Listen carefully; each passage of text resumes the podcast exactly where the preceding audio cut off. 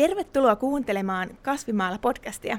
Seuraa podcastin kuudes jakso, jossa puhutaan hyöntyhyönteisistä sekä siitä, miten pärjätä kasvia syövien ötököiden ja kasvitautien kanssa.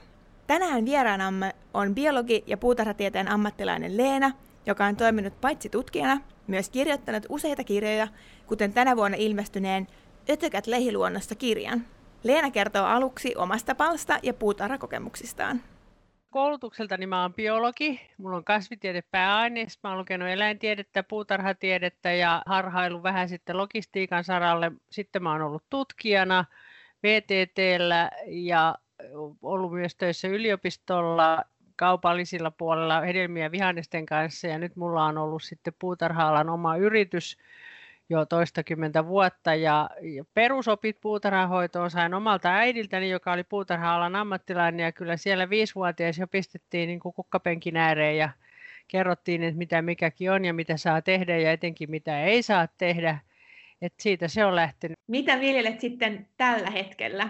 Vihannesmaa koko ajan pienenee ja pienenee, kukat valtaa alaa, perennät valtaa alaa ja kiinnostuksen kohde tällä hetkellä on enemmän eh, ne puutarhan 6- ja 8 jalkaiset eh, kuin itse kasvit, kun kasvitieteellinen ja kasvien kanssa saanut touhuta ihan riittävästi, niin pikkusen pitää olla jotain muuta. Ja sitten tämä yleinen huoli eh, esimerkiksi puutarhaluonnon monimuotoisuudesta, niin kyllä se on tullut siihen, että tarkkailee sitä omaa puutarhansa ihan eri tavalla ja se viljelyn ja sadon tuottaminen ei ole enää niin oleellinen asia, vaan se kasvien ja eliöiden hyvinvointi. Ja, ja tota, sen takia sitten oikeastaan viime kesä esimerkiksi kulu tuon uuden kirjan aineiston keräämisessä ja kirjoittamisessa. Ja, ja tota, se on oikeastaan hyvä tietää, mitä puutarhassa tapahtuu, niin osaa sitten kertoa ihmisille, että mitä siellä tapahtuu.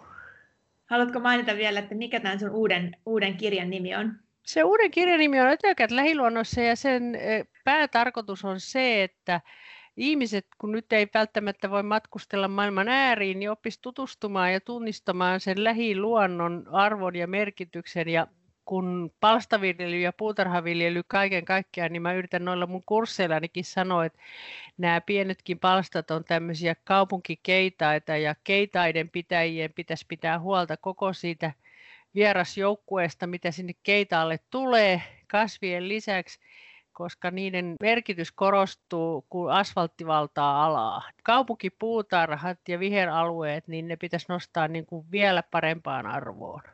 Nyt kun tämän kaupunkikeitaan hoitaja saapuu sinne palstalle ja nyt kesäkuu on hyvässä vauhdissa ja sinne on laitettu kylvetty siemeniä ja siellä ensimmäiset kasvit on ainakin mulla perunaa ja pinaattia ja retisiä tulee hyvin sieltä palstasta. Ja sitten yhtenä päivänä sattuu sinne kasvimaalle ja huomaa, että, että puolet marjapensaan lehdistä on syöty ja siellä menee kaikenlaisia matoja, jotka näyttää syövän lehtiä, niin miten tämmöisen kotipuutarhurin pitäisi suhtautua tämmöiseen elonkirjoon omalla palstalla tai kasvimaalla?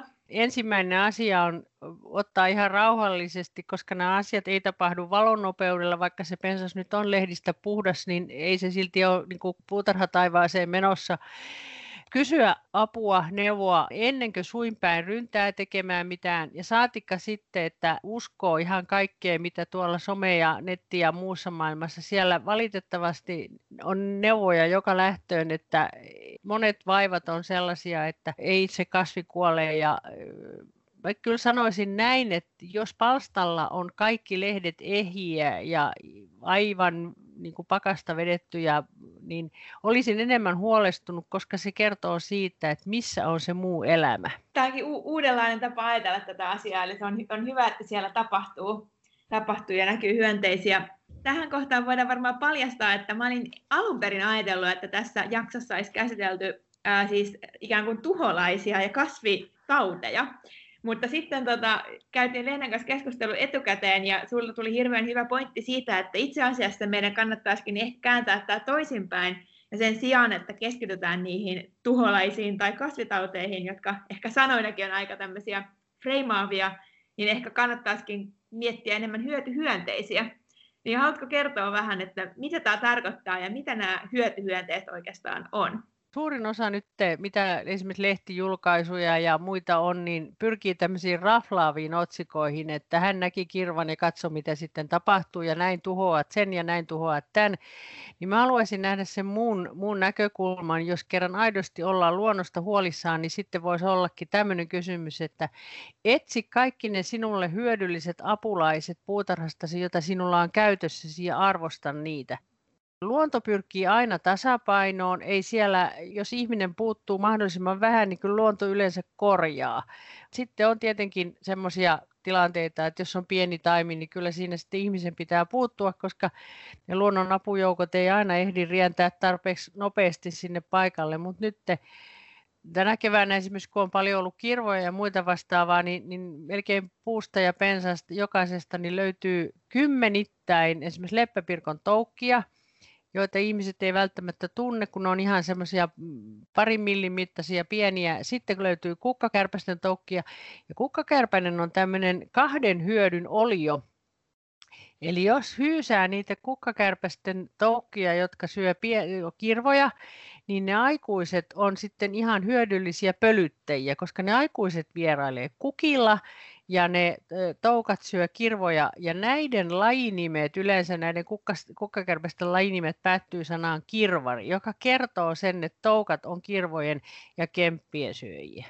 Sitten meillä on aika paljon luteiden ryhmässä sellaisia, jotka on petoluteita ja, ja tota, nyt ne on esimerkiksi omenapuissa, kun on omenapuukemppejä paljon ja sitten on pari-kolme kirvalajia, niin juuri kävin katsomassa tuossa omaa omenapuuta, niin, niin sieltä tuli kymmeniä omenanpampuluteen näitä pieniä lap, lapsukaisia, jotka on nyt just kasvussa. Ne on semmoisia tumman viininpunaisia ja menee äärimmäisen kovaa ja ne listii kyllä kirvat aika vauhdilla.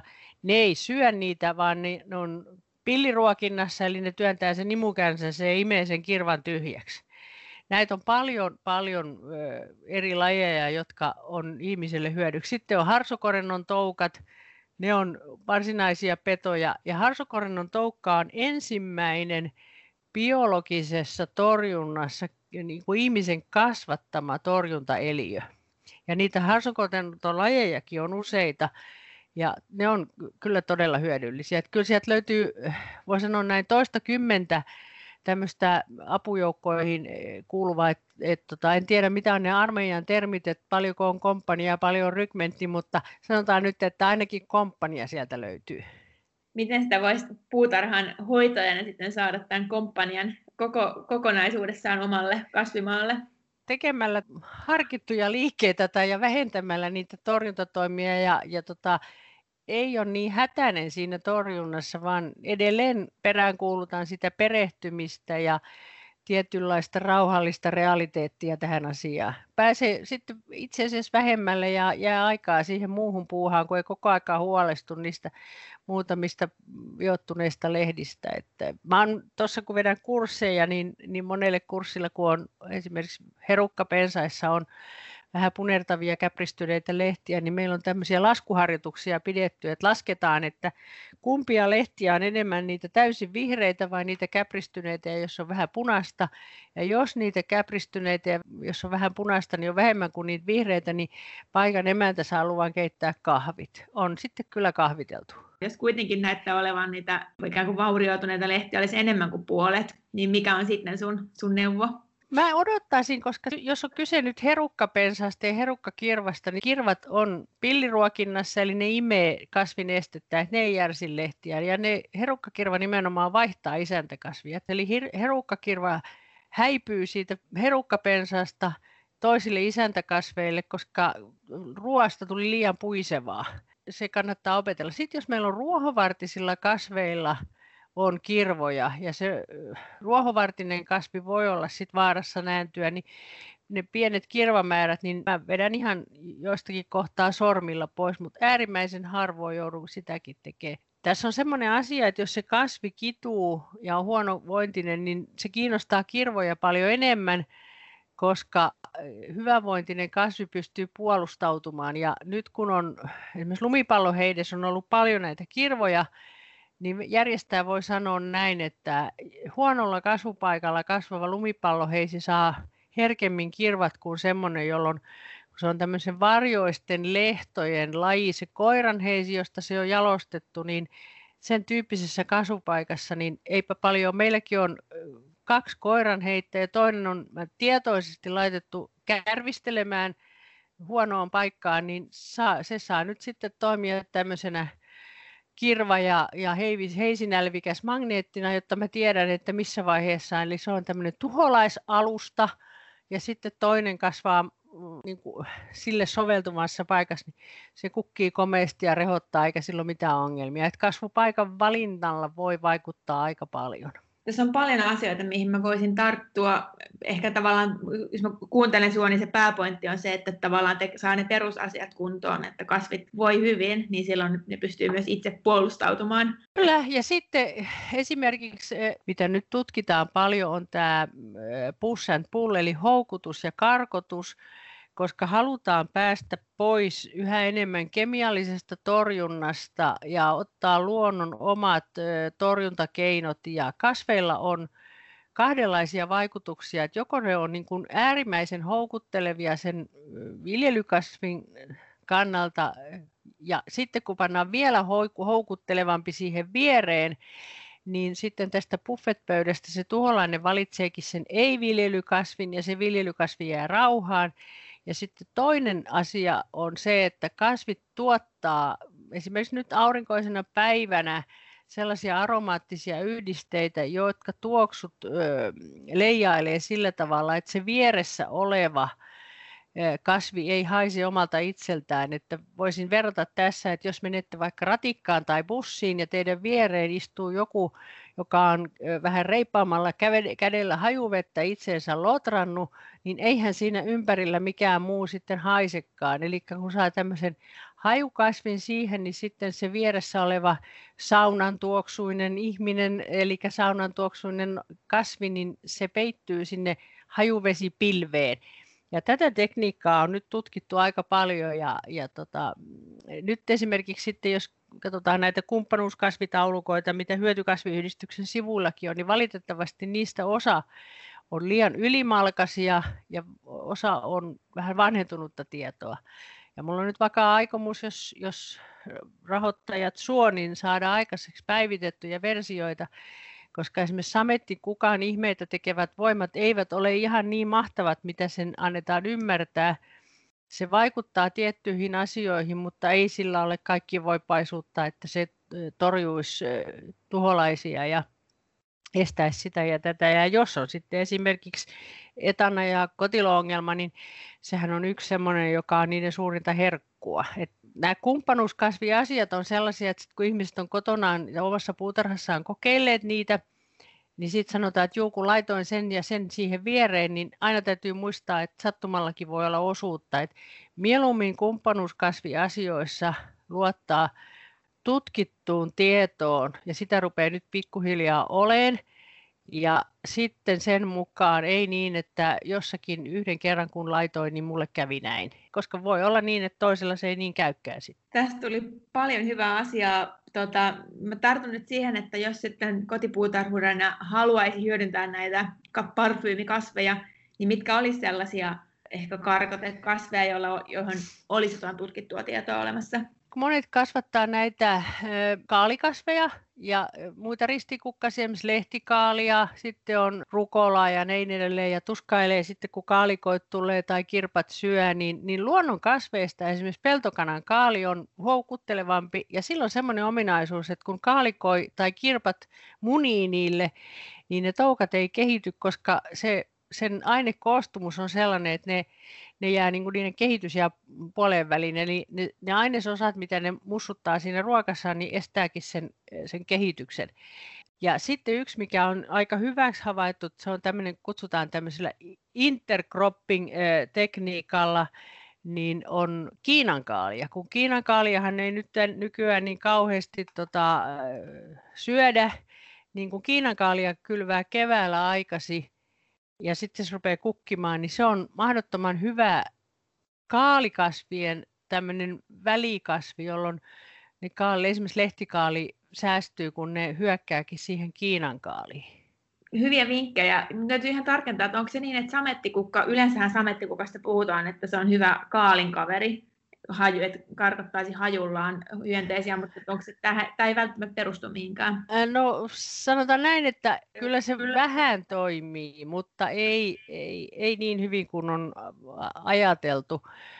Kehäkukka on ehkä parempi, samettikukassa, niin, niin sitten se, mikä siinä on tämmöinen hyvä vaikutus, on esimerkiksi samettikukan juurten ja sipulin juurten niin tämmöinen mykoritsa-yhteistyö. Eli samettikukka sipulimaalla, joka on edeltävänä kasvina tai sipulimaan vieressä, niin sieltä tulee sitten tämä juurten, juurten vaikutus ja se on sitten niin kuin toinen ilmiö, kun puhutaan näistä kumppanuuskasveista, niin on, on tämmöinen allelopatia, joka voi olla niin kuin toista kasvia vahvistavaa tai toista kasvia heikentävää.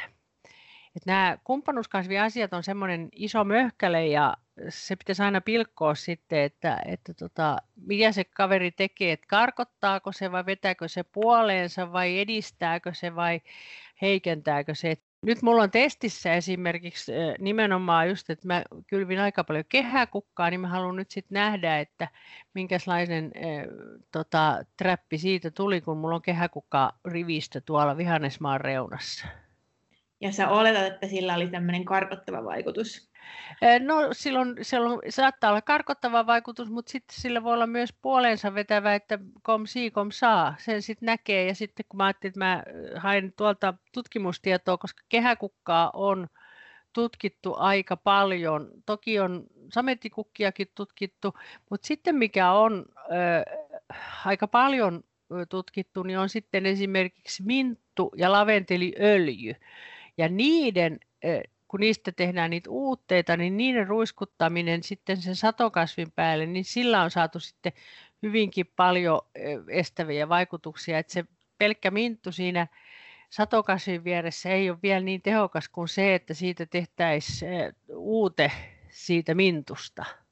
Okei, eli tässä on paljon tullut vinkkejä. Mintun kasvattaminen ehkä uute sen kanssa. Kehäkukka voisi olla voisi olla myös hyvä. Ja sitten tuli näitä muutamia myös niin kuin luonnonkasveja, tai sitten tämä Kiinan kaali tämmöisenä, joka vetäisi puoleensa näitä tuholaisia. Ja sitten on toinen asia on sitten nämä, nämä ravintokasvit, että sitten kannattaa niin kuin miettiä sitä, että minkälaisia ravintokasveja näille hyönteisille sinne järjestää. Että niilläkin on sitten suosikkikasveja siis sillä tavalla näille pedoille, että, että millä ne viihtyy ja noin poispäin. Ja yksi sitten aika oleellinen asia, että jos haluaa näitä mm, hyvä, hyviä apulaisia, niin on sitten miettiä koko vuoden kierto, eli talvituhot on aika kohtalokkaita, ja nyt esimerkkinä voisi ottaa esimerkiksi leppäpirkon, joka on siis aikuistalvehtija, ja jos on sellainen talvi, jossa säät vaihtelee, niin, niin tota, kylmästä kosteeseen ja välillä jäätyy, niin ne, ne kuolleisuus on aika iso, ja nyt tänä keväänä, kun jopa Etelä-Suomessa oli aika vakaa talvi, niin leppäpirkkojen talvikuolleisuus oli aika pieni ja ne oli aikaisin liikkeellä. Niitä nähtiin aika paljon. Ne sai aikaisin sen jälkeläistuotannon. Ne munii ihan lähelle kirvaesiintymää ja sitten sen muninan jälkeen niin kovin montaa päivää, kun se talvehtinut sukupolvi kuolee. Ja siinä vaiheessa ihmiset sitten ihmettelivät, että ei meillä vaan näy leppäpirkkoja. No ei jää, näy, kun ne on tehtävänsä tehnyt, että talven olosuhteista huolehtiminen, ja se tarkoittaa sitten semmoisia suotuisia talvehtimispaikkoja. Kohopenkit on esimerkiksi hyvä, ja, ja sitten on jotakin tota, semmoista kuivaa heinää, mutta kolikon kääntöpuoli on sitten tietysti se, että jos alueella on lehtokotiloita, saatikka sitten Espanjan siruetanoita, niin nekin sitten hakeutuu näihin, että, että sitten pitää tavallaan niiden talvehtimisolosuhteita taas heikentää.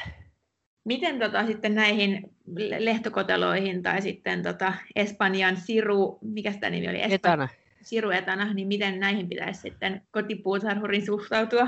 No Espanjan siruetanahan on haitallinen vieraslaji ja sehän on sellainen, että kaikki toimenpiteet keräämisestä munintapaikkoihin ja suojapaikkoihin ja niiden poistamiseen, niin kaikki toimenpiteet on niin kuin suotavia ja oikeastaan välttämättömiä ja, ja se leviämistä pitää estää. Lehtokotilo on sitten meillä alkuperäinen lehtomaisten alueiden laji ja se on sitten runsastunut puutarhassa oikeastaan meidän omien toimien ansiosta, kun on rehevää, kalkittua, kosteeta, hyvin typpi- ja kalsiumpitoisia kasveja, niin kyllä ne sitten laahustaa pihoihin.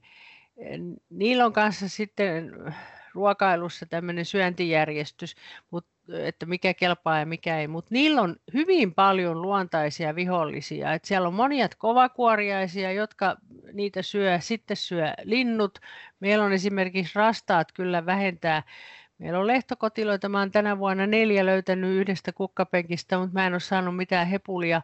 Mä tiedän, että meillä mustarastaskanta niin verottaa kyllä ne lehtokotilot. Ja nyt kun on kuumaa ja kuivaa, niin, niin tota, lehtokotilot ei lisäänny ollenkaan niin reippaasti. Että lehtokotiloissa on, se ei ole mikään semmoinen yksi asia, vaan, vaan siinä on niin kuin monta monta toimenpidettä, jos niitä alkaa liikaa olla. Mutta sitten se, että jos löytää kaksi lehtokotiloa pihalta, niin se ei ole nyt vielä mikään kauhistus, vaan pitää katsoa, että no miten ne on saanut aikaiseksi. Ja tässä voisikin nyt mainita just sen, että kun puhutaan tästä monimuotoisuuden vähenemisestä, niin se, se tarkoittaa lajien lukumäärää. Ei sitä, että jotain lajia on valtavasti ja kun puhutaan sitten perhospuutarhoista, niin ihmisethän haluaa perhospuutarhan, joka tarkoittaa monelle sitä, että laitetaan ei-eurooppalaista eikä alkuperäistä kasvillisuutta olevia puutarhakasveja, jotta saadaan niitä ne muutamat syksyllä lentävät perhoset niillä liihottelemaan. Mutta jos haluaa perhoslajiston monipuolistuvan, eli esimerkiksi meidän pihalla on 20 vuodessa tullut keskelle metsää lähemmäs 60 päiväperhoslajia. Ja syynä on se, tai oikeastaan se on saatu sen avulla, että meillä on aika paljon luonnonkasveja, jolloin tänne tulee pysyvä populaatio ja ne toukat saa ravintoa ja ne ei lähde täältä haahuilemaan muualle. Et jos haluatte perhospuutarhan, niin laittakaa niille lapsille ruokapö- kattakaa niille lapsille ruokapöytä. Ää, mä takerron nyt vielä sen verran niihin, niin kuin näihin lehtokoteloihin, niin tavallaan, niin kuin sanoit, että jos niitä on muutama, niin sehän ikään kuin vaan kuuluu sinne puutarhaan. Jos niitä löytyy sitten todella paljon, niin pitäisikö siihen suhtautua vain sillä tavalla, että no, ikään kuin puutarhuuden on itse sen aiheuttanut omilla teoillaan, vai lähtisitkö jotenkin niin kuin, miten, keräämään niitä pois sieltä, tai sitten toivomaan, että sinne ilmestyisi mustarasta tai apujoukkoihin? Siinä, se, se ei ole yhden asian liike, niitä pitää kerätä pois. Ja sitten meillä on luonnonmukaisen torjuntaan hyväksytty rautafosfaattirakeet, joita myydään useammalla kauppanimellä, mutta niitä ei ripotella sitten ympäri ämpäri pihaa ja puutarhaa, vaan niiden kasvien tyvelle, jotka on vaarassa. Sitten kannattaa muuttaa kastelurytmiä niin, että kastelee aamulla, ei kastele illalla – vähentää kaiken maailman kuorikatteiden ja katteiden käyttöä, vähentää kalkitusta. Siinä on niin monen, monen asian taktiikalla saa, saa sitä populaatio vähenemään. Miten niin sitten suhtaudut? Puhuit paljon siitä, että olisi hyvä mahdollistaa näiden ikään kuin apu, apujoukkojen tuleminen kasvimaalle. Miten sitten tämmöinen niin kuin, kuin mekaaninen, jotkuthan tekee sitä, että ne saattaa levittää vaikka jotain tämmöisiä niin kuin, verkkoja tai jotain tämmöisiä niin kuin harsan tyylisiä asioita oman kasvimaan ympärillä, niin miten suhtaudut sitten tämän tyyppiseen? Joo, kyllä siis esimerkiksi porkkana, kemppi ja kirpat ja nämä, ja jos on varsinkin lavakaulusviljely, niin tiheä silmäinen hyönteisverkko on kyllä äärimmäisen hyvä, koska se, silloin ei tarvitse väijyä niin kauheasti ja pääsee paljon vähemmällä. Ja sitten se, se kasvi kasvaa siellä. Et kasvuharsohan on ihan hyvä kyllä, mutta sitten jos on tämmöiset kuumat päivät, niin kasvuharsonhan tehtävä on nostaa sen harson alla olevaa lämpötilaa. Ja nyt kun se nousee jo muutenkin, niin kasvuharran alla voi tulla läähätys niin tiheäsilmäiset hyönteisverkot helpottaa kyllä hyvin paljon, että suosittelen kyllä, kyllä ja varsinkin jos on pieni kasvimaa ja haluaa sen sadon saada maksimaalisesti käyttöönsä, niin ei muuta kuin kaaret pystyy ja verkko päälle. Minkälaiselle kasveille No, po, siis noin kaalikasvit, porkkana, herne, ne on, ne on sellaisia, jotka, jotka tota, nyt ensisijaisesti vois, t- tulee mieleen. Joo, aivan. Oliko se tämä pienen, pienen kasvimaan ongelma, niin sitten joutuu enemmän, enemmän mietiskelemään tämmöisiä haasteita. Joo, tästä pienen, pienen puutarhan mä olen ristinyt semmoisen kuin pienen puutarhan syndrooma, että kun eh, jos tuolla luonnossa kulkee ja katselee puita ja pensaita, niin kyllä siellä löytää reikäisiä lehtiä ja järsittyjä, ja luontohan hyväksyy epätäydellisyyden, mutta sitten kun on pieni piha, niin sitten kiertää sieltä pihaa ja katsoo niistä pensaista, niin sitten, sitten jo järisyttäviä havaintoja tekee siitä, kun on viisi lehteä, jos on reikä. Ja Mä oon kutsunut tämän tosiaan semmoiseksi pienimpiään syndroomaksi, tehtiin katsoa vähän liian tarkasti. Tähän niin kuin, reikiin liittyen siis palaan nyt vielä niihin marjapensaisiin sen verran, että puhuit just siitä, että jos on jonkun verran niitä ää, löytyy reikiä, niin se on ihan luonnollista. Miten sitten niin kun puhuttiin näistä ää, erilaisista asioista, mitä sieltä toi löytyy, miten tämmöinen niin karviaispistiäinen, onko se asia, mihin pitäisi jotenkin puuttua, pitäisikö niitä kerätä, miten, niin kuin, miten toimia, kun löytää tämän tyyppistä. Joo, karviaispisteinen on siinä mielessä mielenkiintoinen, että nyt se ensimmäinen sukupolvi on varmaan monen karviaisen vetänyt lehdettömäksi ja ne toukat pudottuu maahan koteloitumaan. That's it nyt ei kannata sitten tehdä yhtään mitään, ei ruveta kaivamaan maata eikä, eikä tota, tehdä muutakaan järisyttävää, eikä leikata sitä pensasta, koska se tuottaa uudet lehdet. Mutta seuraava sukupolvi ilmestyy tuossa, riippuen nyt vähän kesän lämpötiloista, niin heinäkuun lopulla, elokuun alussa.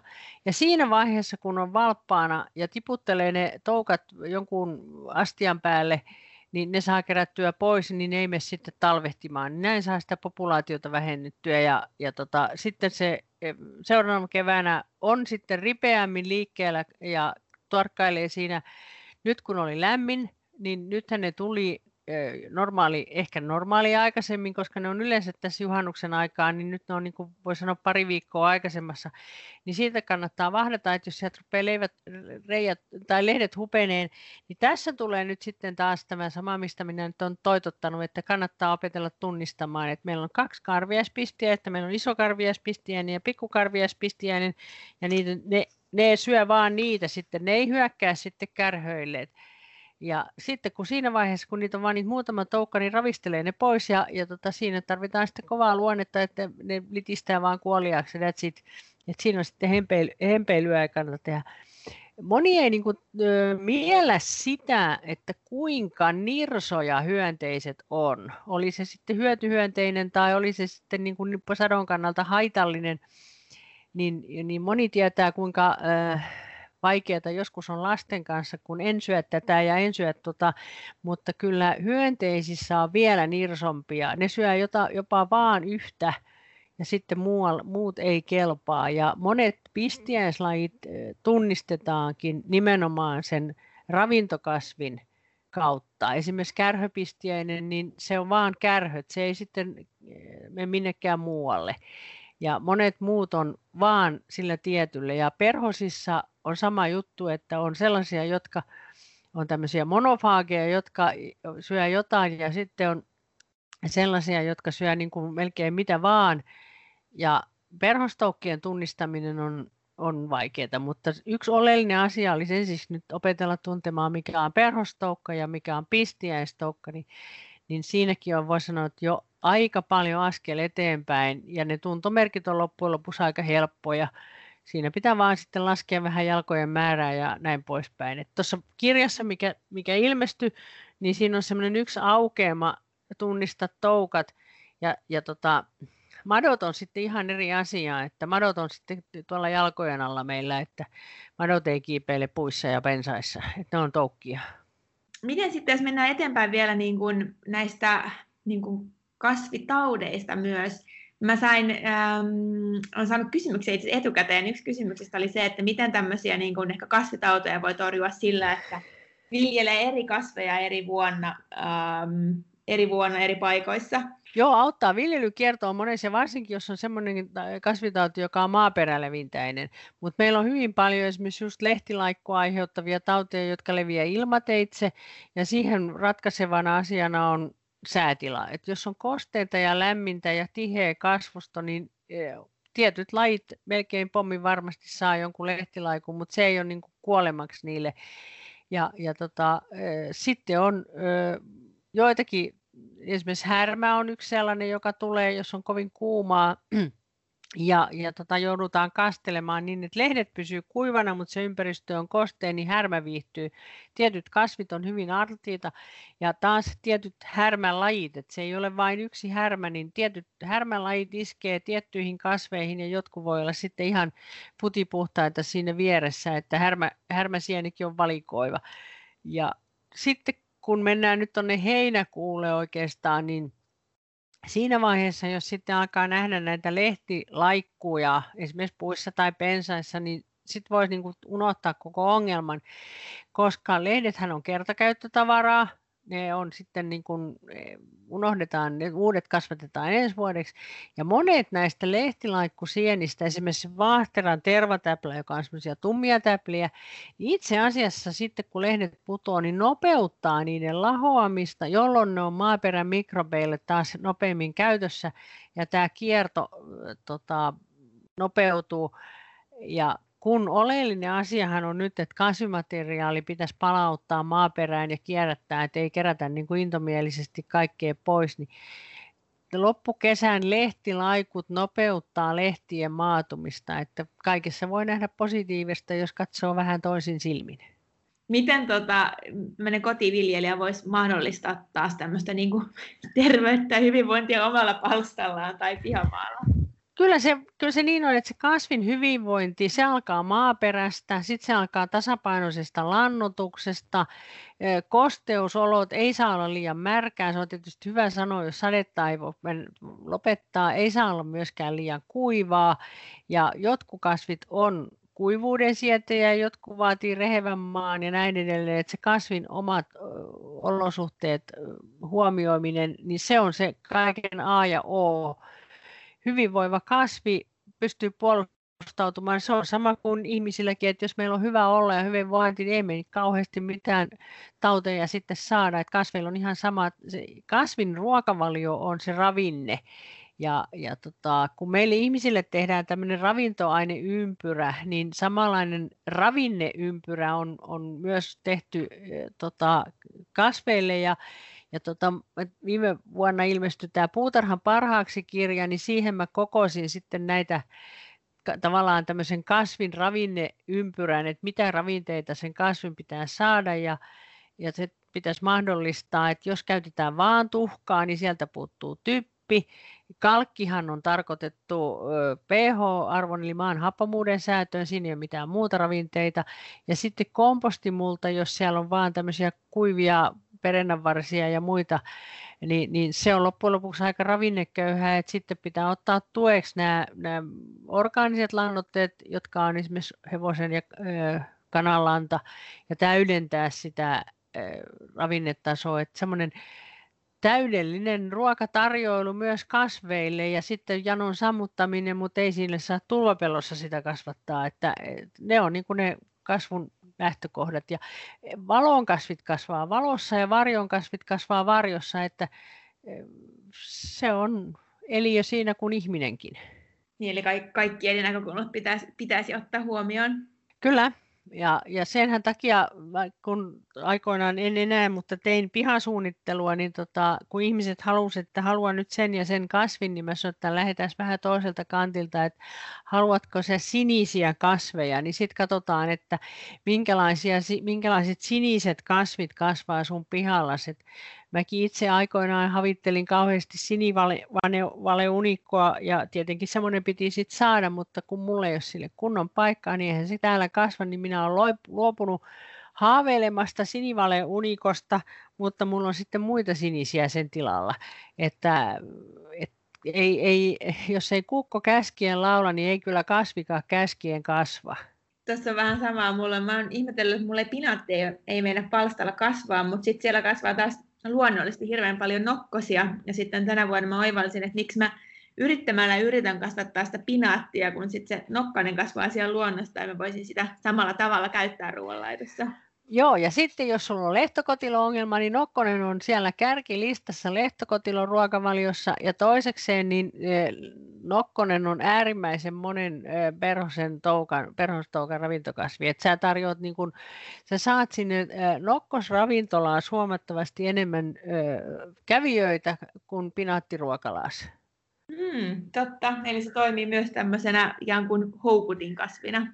Kyllä, ja se on luonnonvara. Ja nokkonenhan on rehevän maan kasvi, että sehän kertoo siitä, että maa voi hyvin. Ja siitä saa sitten kasvattaa ja ottaa itselleen ja jää vähän muillekin syötävää. Sekä minulle että niille ötököille siellä palstalla. Onko jotain muuta, mitä pitäisi vielä koti puutarhurin tai kasvattajan ottaa huomioon? Me ollaan puhuttu aika paljon sekä näistä niin kuin hyö, hyötyhyönteisistä, mutta sitten myös, että miten ehkä toimia, kun löytää jonkun etanan tai, tai muun palstalta. No mä kannustaisin kaikkia siihen, että nyt kun on, on korona-aikaa ja on ollut etätöitä ja on sitä ja on tätä vähän ahdingollista elämää ja näin poispäin, niin tavallaan ottaa sitä puutarhahoitoa vähän rennommin, tutustua siihen, että mitä siellä on ja, ja tota, jos on lapsia, niin vie, ottaa lapset mukaan esimerkiksi siihen ötökkäjahtiin ja noin poispäin. Lapset on kiinnostunut, että se ei ole niin vakava henkistä se puutarha, kun Peltti Alanko, joka on tämmöinen mm, kanssa arvostettu puutarhatieteilijä ja kuru, niin Pentti Alanko sanoi mun mielestäni osuvasti, että suomen kielessä on sana puutarhan hoito, niin se pitäisi kääntää niin, että, että se hoitaa se puutarha sitä hoitajaansa, koska on sairaanhoito, niin hoidetaan sairasta, niin ei se puutarha tota, kokoaikaista hoitamista tarvitse, toki tarvii jonkun verran, mutta sen puutarhan ne muut arvokkaat asiat ovat, että se hoitaa sitä hoitajaansa. Ja siihen mun mielestäni pitäisi panostaa enemmän, että nauttii siitä puutarhasta, vaikka se nyt ei ole ihan vimpasen päälle täydellinen ja siellä on jotakin.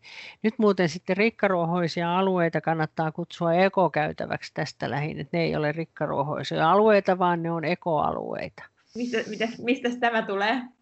No se tulee siitä, siitä kun ää, aikoinaan oli maanviljelyksessä oli noin peltojen sarkaojat ja, ja ne sarka, ojien pientareet oli, oli tämmöisiä sekä haitallisten että hyödyllisten eliöiden ää, niin kuin, tämmöisiä, mitä mä sanoisin, keitaita ja pankkeja. Ja nyt on huomattu se, että tämmöinen monokulttuuri on, on kadottanut ja yksipuolistanut tätä hyönteislajia, tätä luonnon tasapuolisuutta, niin nyt on ruvettu tekemään niin, että tehdään tämmöisiä ekokaistoja tuonne viljelyalueille. Ja, ja tota, huomattu, että, että tota, pölyttäjät viihtyy, monet muut lajit viihtyy, se lajin kirjo lisääntyy, niin siitä on johdettu sitten se, että sama tämmöinen eko kaista tai ekoalueajattelu pitäisi saada puutarhaan, että sinne voi jättää jonkun pienen alueen, joka ei olekaan niin viimeisen päälle hoidettu. Se toki vaatii sitten kyllä luonteen lujuutta, jos naapuri natkuttaa, että sulla on tuommoinen rytöläjä. Mutta tämä antaa hyviä argumentaatiokeinoja sitten puhua tästä ekokaistasta, että se on tarkoituksellista. Kyllä joo, että se on, jos on eh, joku luonnonkukka-alue tai joku semmoinen, jossa vähän okkoset rehottaa ja on sitä ja tätä, niin, niin tota, sitä voi sanoa, että mulla on tässä nyt tämmöinen ekoalue, että, että tota, lähdetään miettimään. Ja sitten voi tehdä esimerkiksi semmoisen, että mä en tiedä kuinka moni katsoi sitä tanskalaisten ohjelmaa Palaute haluamme luonnon takaisin televisiossa, niin siinähän tietty alue katsottiin ja kaupunki halusi, kaupungin puutarhat tai no yksityiset pihat halusi, että, että tota, tänne tulee elämään, niin ne teki kartotuksen lajimäärästä silloin sen, niin kuin sen projektin alussa. Ja se oli niin kuin, surullisen alhainen. Ja sitten kun ne sai muutamat kääntymään siihen, että laitettiin luonnonvaraisia kasveja ja jätettiin luonnontilaisia alueita, niin nämä, joilla niin kuin se tämmöinen rikkaruohoalue, niin kuin siinä moni sanoi, ei mene tämmöisiä rikkaruohoja pihaan, niin kun ne tuli katsoa niitä lopputuloksia, niin ne oli ihan hämmästyneitä, että ai jaa, näin hienoksi tästä tulikin, niin sitten tavallaan se oma asenne kääntyi siihen, että, että tota, näinkin voi tehdä ja näin saa kaunista. Ne laittoi esimerkiksi sitten liikenneympäröiden tympeet nurmikentät niin kukkakedoiksi ja ne sai muutamia semmoisia uhanalaisia lajeja palautettua sinne ja samoin sitten tiettyjä pistiäisiä, ne sai, ne mesipistiäisiä, ne sai palautettua sitten pihoille näillä, näillä kun ne luonnon, luonnonvaraisia kasveja otti, otti tota, jollekin tietylle alueelle. Ei niitä tarvitse suurta plänttiä. Eli niin kuin sanoit, että aika, paljon, aika paljolta ongelmilta välttyy, kun muuttaa omaa asennettaan. Kyllä, joo, nimenomaan. Se on, se, sehän on asennekysymys, että, että tota, haluaako niin kuin, tota, tip-top hoidettua vai, vai tota, semmoista, joka on vähän niin kuin aikoinaan ympäristö, tota, Suomen ympäristökeskuksen Riku Lumiarho lanseerasi meidän pihalla termin hallittu hoitamattomuus, eli, eli kaikki hoidetaan, mutta ei hoideta ihan niin viimeisen päälle, vaan, vaan tota, annetaan sinne sen luonnon tulla sinne mukaan. Tämä kuulostaa mulle sopivalta konseptilta. Vielä siis viimeinen asiakysymys, mitä haluaisin kysyä, oli liittyy näihin siis pesuaineisiin. Puhuttiin sun kanssa vähän etukäteen siitä, että välttämättä ne ei ole ehkä niin hyviä kuin yleensä sanotaan. Monestihan saattaa olla vinkkinä, että jos löytää vaikka marjapensaasta kirvoja tai jotain muuta, että laittaa sitten sinne mäntysuopaa. Mutta mikä sun oma, oma näkemys tähän on? Pesuaineet ei kuulu puutarhaan niitä on tutkittu. Pesuaineet on tarkoitettu sisätiloihin ja mä olin kyllä kauhist, kauhulla katsellut niitä ohjeita, kun katsoo siitä purkin kyljestä sitä annosteluohjetta ja saatikka vertaan sitten sitä, mitä käsketään ruiskuttamaan. Ne tuhoaa ihan samalla lailla pehmeäihoiset kuin mitkä muhutkin tahansa ja sitten niiden ympäristövaikutukset on ihan toista luokkaa kuin hyväksyttyjen torjunta-aineiden. Mä en ymmärrä sitä, että kun on olemassa luomuhyväksyttyjä torjunta-aineita, niin miksi pitää tor- turvautua, jos haluaa olla luontoystävällinen aineisiin, joiden haittavaikutuksia on a- tiedetään, niitä on, niitä ei ole tutkittu, ja ne tuhoaa ihan yhtä lailla kuin mikä tahansa, ja ne käyttömäärät on järkyttävän isoja. Mä laskin tuossa ihan noin vaan kevyellä kädellä, että, että jos muutama kymmenen tuhatta pihaa, sen 5 desilitraa tai 2 desilitraa, ne on kymmeniä tuhansia litroa, kun meillä lotrotetaan pihoihin tota, pesuainetta. Ja monesti aivan tarpeettomasti nimenomaan just siinä paniikissa ja käsittelyjä uusitaan. Et, pesu, valitettava tosiasia on se, että netistä löytyy hyvin monta ohjetta, jossa pesuaine mäntysuopa pannaan ohjeeseen, niin suositus on, että päivittäkää tietonne ja käyttäkää niitä aineita, jotka on hyväksytty ja, ja tota, turvautukaa niihin ja vähentäkää kaiken kaikkiaan käyttöä. Pesuaineet ei kuulu puutarhaan. Mitä nämä on nämä aineet, mistä puhut, että on hyväksytty? No ne löytyy tuolta, siellä on kaksi listaa. Tukesin eli turvatekniikan keskuksesta löytyy kaikki hyväksytyt kasvinsuojeluaineet ja sitten ruokaviraston sivuilta löytyy ö, tota, luomutuotantoon hyväksytyt aineet. Ja luomutuotantoa, jos haluaa noudattaa, niin, niin siellä esimerkiksi ei käytetä rikkaruohon torjunnassa mitään aineita, vaan se perustuu mekaaniseen poistoon luomutuotannossa ei saa käyttää, koska maaperä on niin arvokas asia, jos sinne syytää jotain aineita, niin se mikropisto menee niin kuin sekaisin. Ja Ruokaviraston sivulta löytyy luomutuotantoon hyväksytyt aineet, myös äh, tota, kertomus siitä, että mitä se tarkoittaa. Ja sitten Turvatekniikan keskuksen sivuilta löytyy kasvinsuojeluaineet, biosidit ja niin sanotut perusaineet. Ja ne on kaikki sitten tavallaan niin kuin hyväksytty käyttöön. Et siihen kannattaa turvautua. Et näitä näitä tota, kuultu, luultu, arvattuja olin jostain lukenut, tietoa kyllä on, mutta ne ei kaikki ole enää ajan tasalla. Mä olen loppuun kysynyt sitten kaikilta vielä, että tämmöisen ehkä henkilökohtaisemman tai ehkä ei niin henkilökohtaisen kysymyksen, eli mikä on paras viljely- tai kasvi onnistumisesi? No oikeastaan mä en silleen katso, että, laittaa niin kuin kilpailutan itseäni omassa viljelyssäni, vaan, vaan tota, mulla on niin kuin se, että, että tota, voi sanoa näin, että mä haen niistä elämyksiä sillä tavalla, että joskus se on se, että kun saat, mihin aikaan saa tomaattia, joskus se on se, että mihin aikaan saa perunaa, sitten milloin voi kerätä ensimmäiset raparperit, milloin mä saan ensimmäisen omenan, minkä makuiset omenat tulee. Eli, eli tota, se on ihan kiinni vähän siitä, että, että tota, mikä on niin kuin oma fiilis, niin mikä tuo niitä elämyksiä. Esimerkiksi sitten kesäkukkia mä kasvatan aika paljon, niin sitten mä teen noita kukka-asetelmia, niin, niin aina yleensä viikonlopussa yritän tehdä jonkunnäköisen ja laitan tonne Facebook-ryhmällekin aina viikonloppu terveisiä ja toivotan lukuisat uudet jäsenet tervetulleeksi.